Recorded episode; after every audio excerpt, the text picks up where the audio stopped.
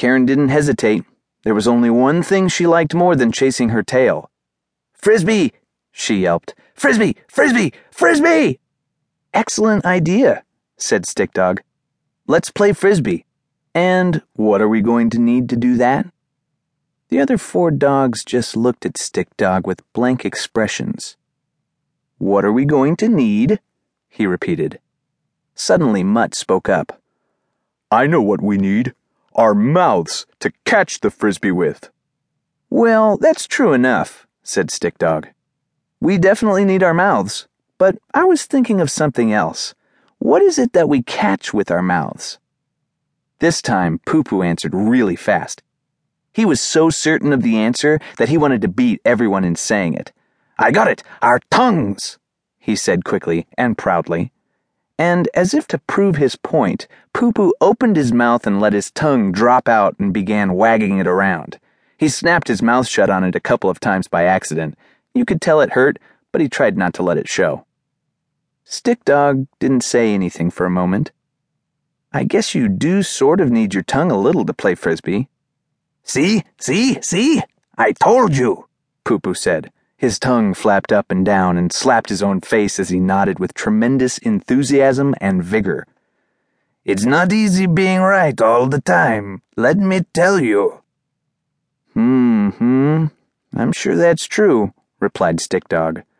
Now, who can tell me the most important thing we need to play frisbee? Besides our mouths and tongues, I mean. Mutt, Karen, Poo Poo, and Stripes all turned their heads toward Stick Dog. Nobody said anything at all. Stick Dog answered his own question. We need a frisbee. As soon as he said it, his four friends all started nodding their heads up and down like crazy. Didn't I say that? asked Mutt. I'm pretty sure I did. It's so obvious, said Poo Poo, that I didn't think it was worth saying. I was going to say that, added Karen, but Poo Poo interrupted me. Stripes said, I was about to answer that exact thing, but the sun got in my eyes. Stick Dog looked up at the sky. It was getting near dusk. The sun would be setting soon. He glanced at Stripes and shook his head. Why would the sun getting. He began to ask, but then stopped himself. He didn't finish his question. Well, I figured you all knew the answer.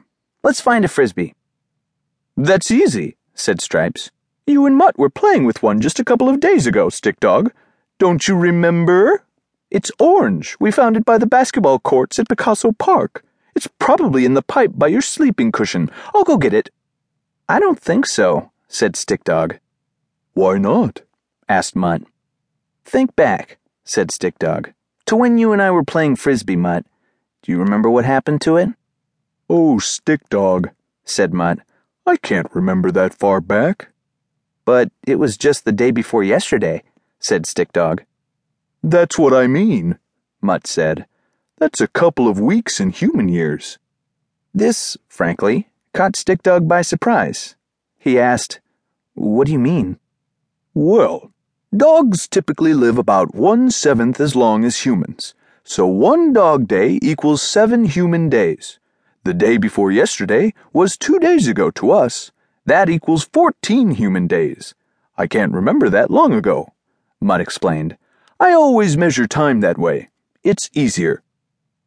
Stick Dog shook his head for a second and then asked, It's easier for you to take a period of time, multiply it by seven, then pretend and think like a human to understand that period of time?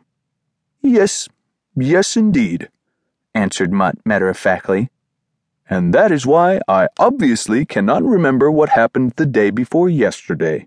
It's the equivalent of 14 human days. That's quite a ways back. No, it's not a ways back at all, said Stick Dog. He scrunched up his face and tried to understand what Mutt was saying. It was the day before yesterday. Mutt began to talk very slowly, hoping it would help Stick Dog understand. It only seems like the day before yesterday. It was really